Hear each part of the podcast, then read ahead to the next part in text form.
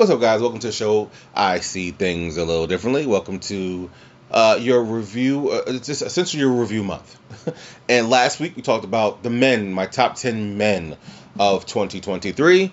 And let's talk about the top 10 women of 2023. I am this little chemical. Welcome to the show. And let's get right to. Fact, let's hit our honorable mentions first because I did that last week. I did at the very end, but let's do it this week. I have Willow getting some love here. She won the Owen uh, she main evented the pay per view, which was a classic match with her and Athena. And I, I think there could be more done with her, obviously. She's such a great talent. Um, but those were her highlights, and I feel like, and she was obviously the first ever uh, New Japan Women's Championship holder, uh, which was supposed to be Mercedes Moné. I, I that didn't deduct points from her, but I definitely felt like the other women. So it was between her and my top, t- my my number ten lady, and I was like, Ugh. But I feel like the number ten just she does so much, and she is. I feel like she. I feel like she's the heart and soul of that particular brand or company she's in, and so that's why I, I had to put her there. But this one was tough. Willow was tough because she had some highlights this year, but she, I, I believe her year 2024 should be even better than this. And I put Moné, Mercedes Moné on here only because, uh, as Amber mentioned, I couldn't put her in top 10 because she spent half the year injured you know, and that's unfortunate because she she was to have a great year. She won champion a, a championship. She was to win another one. She was clearly to be at Forbidden Door. I th- I do think we're to see her in AEW this year, next year. I do. I don't think she's going to WWE yet. Um, I think her world tour is not over because she didn't do anything on her world tour, unfortunately. She like she wasn't able to go and do everything she wanted to do because it got stopped due to injury. So those are my two honorable mentions. Let's start off with number ten. This is the one person I was talking about.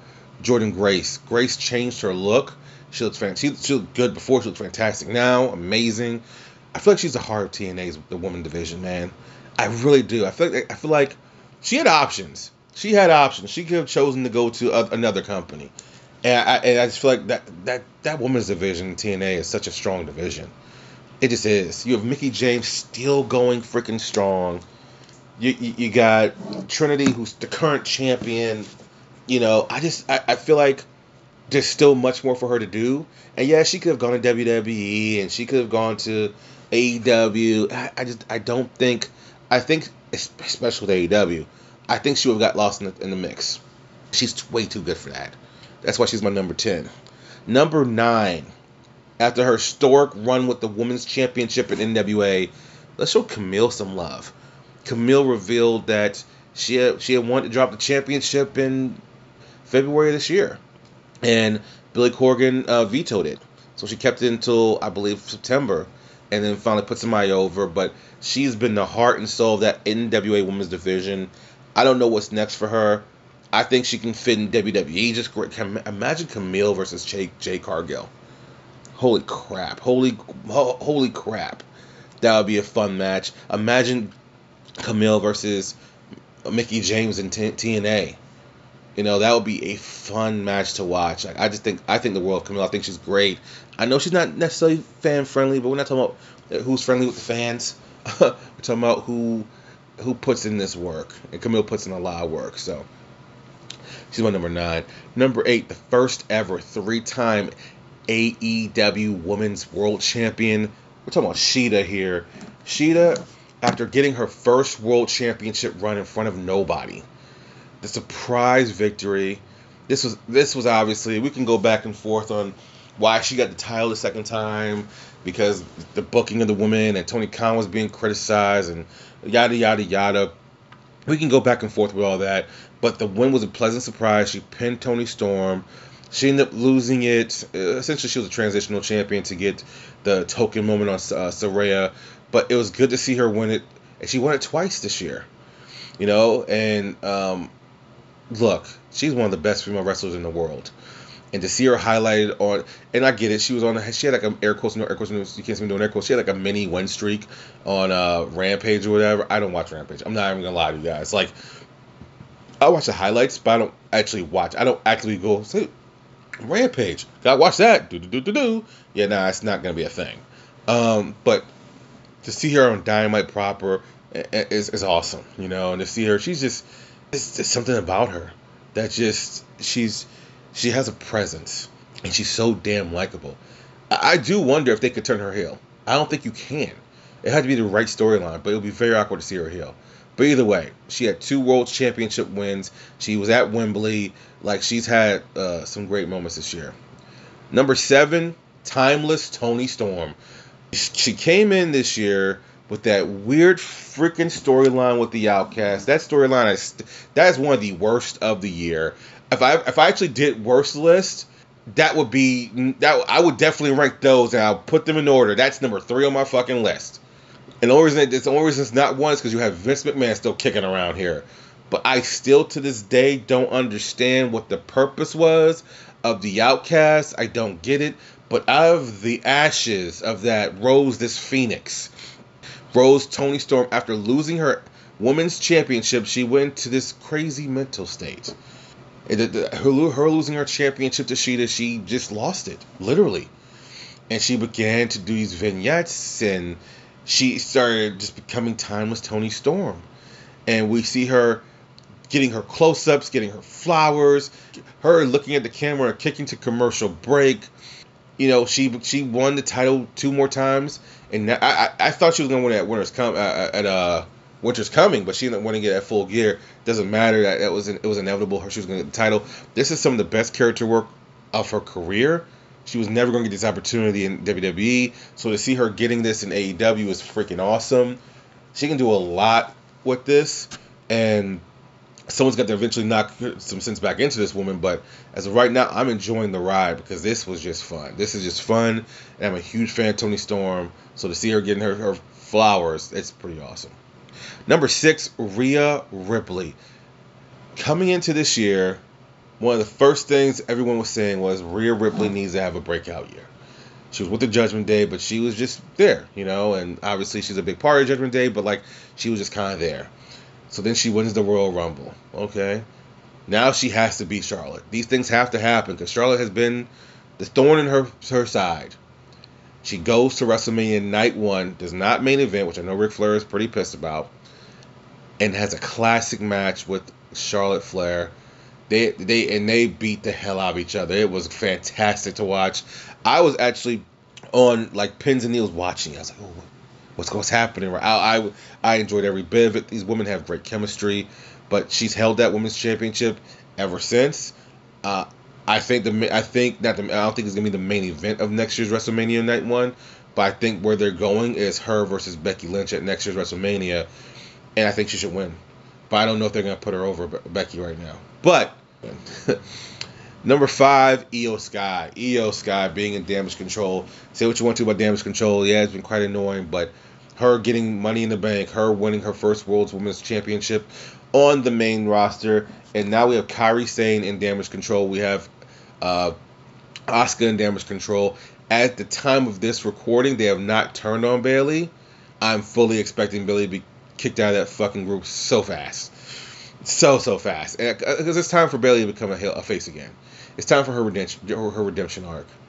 You know, so uh, especially with her doing hugs again. I remember uh, when they first were hugging, she was like, "I don't do that anymore," and they convinced her to give him a hug. And now she's hugging again, so it's time. But Iyo Sky had herself a hell of a year, and this is to and her and Bianca Bell uh, had two fantastic matches. The first in Puerto Rico was a master class in wrestling. Now, awesome for them. Number four, a woman who we don't get to see much because she's behind an unnecessary paywall, but she's been fantastic, putting in work. She is the longest reigning Ring of Honor World's Women's Champion. That is Athena. This storyline she has, I will say this: I don't watch much Ring of Honor, but I do. I, I definitely keep up with what Athena's got going on. I can't wait till 2024 to get her back on the main AEW proper. I think that's deserved. I think it's what needs to happen. But she is the longest reigning World's Women's Champion, and the matches she's had, the main event with Willow, as I brought up before, that was just great. And she's just doing some great work. And her having minions, I'm doing air quotes again. Billie Starkz is gonna take that title from her, but I, I love the story they're telling with her, and I love the work that she puts in. She's just great. Athena just doesn't get the love she deserves, but she deserves so much love. Number three, the man, Becky Lynch. Coming into this year, Becky won the women's ta- the team championships with Lita. Then to, to have those taken away and Trish turn heel, she had a very lukewarm feud with, with Trish. Much like Brock Lesnar and Cody Rhodes, that feud was lukewarm and it made no sense. Trish was able to knock out some buckets, some bucket list stuff. And one of the things she had never done was a steel cage match. And when I mean these two put in work in that steel cage match, they put in work in that steel cage match, and it was fantastic. And after that steel cage match, now Becky Lynch then goes to NXT and wins the NXT Championship, something she had never done. And she had a fantastic match with, match with Tiffany Stratton. Matter of fact, let me give love to Tiffany Stratton. This woman dresses up. I told this to Jonathan Nestor. I probably shouldn't say this out loud, but I'm gonna say it anyway. I don't care. When I saw what she wore for the street fight, I said, "What is this woman not wearing?" She's like, looked like she's about to be on the runway. She is. That's that. Let, that let me know one thing. This this is a bad bitch. She looks like she was about to go on the runway, have have a hell of a fucking uh, uh, fire uh, death match, and still defend her championship. That is a bad bitch. So shout out to Trish Stratus and uh, Tiffany Stratton. Uh, but then she wins the NXT Women's Championship, defends it every week up until she loses it to Lyra Valkyria, excuse me, Valkyria, and just having a good year. And I think her, I think going into next year, she's gonna be in War Games, obviously, but I think going into next year uh, is, is gonna be her back in the main event woman scene. But this was still not a bad year. But it really, even though it, it even though a lot of her year was uh, constructed around the Trish feud, the way it ended, man, I, I keep saying this on this podcast as long as you stick the landing, everything else sometimes just doesn't matter. And she went on a hell of a run and had some great matches right as soon as she had this steel cage match with, with Trish Stratus. So, Becky Lynch. Number two, Julia. Julia, who WWE is eyeing, is uh, from Stardom. She's the one that took the, the Women's Championship from uh, Willow. Uh, she's been on a world tour. She's been all around doing everything she wants to. This this to me this screams of someone who's going to be in WWE very soon. Only I, I say this only because she's doing the opposite of what uh, Mercedes Moné and Ronda Rousey are currently doing. They're currently on a world tour to check out these things and have these matches with people that they've never had matches with before, right? Julia is probably looking prior to dominate a division. That would be a hell of a pickup. They already got Jade Cargill. That would be a hell of a pickup. They got Julia. Julia is a hell of a worker. Um, and so her doing this world tour now has me thinking that when her contract is up in I think March of next year, she's gonna be WWE bound. I think that's inevitable. So, and number one, the woman who is the longest reigning women's champion in modern day history in WWE, Bianca Belair. This woman went from WrestleMania to WrestleMania as a world champion. She ended up recapturing the world title all for 30 seconds before Iyo ends up cashing in money in the bank on her. Um, she took a well-deserved few, I think like a month break, two maybe a month or two break. Now she's back on the road. But this woman, she's she's had great matches. Uh, I think her next feuds, I think where they're going with her is with her and Charlotte Flair at WrestleMania next year. I think that's where they're going with her. But um, that's TBD. But this woman has been a very uh, a a a uh, a banner of not just of consistency for this women's division. I will say this they need to turn her heel eventually. They can't do it against Charlotte. No one's gonna like Charlotte. Let's just let's just say that and get that out the way. No one's gonna want to cheer for Charlotte. But I think she has a good heel. I don't think I know. We saw what she did in NXT. Well, I saw what she did in NXT. She can be a heel. She can be a fantastic heel. I think they need to give her that opportunity to be that heel, though. That's just me personally. But yeah, she had a hell of a year, and so I just know I could keep her on my top ten. No way. Anyways, that is your top ten women's list.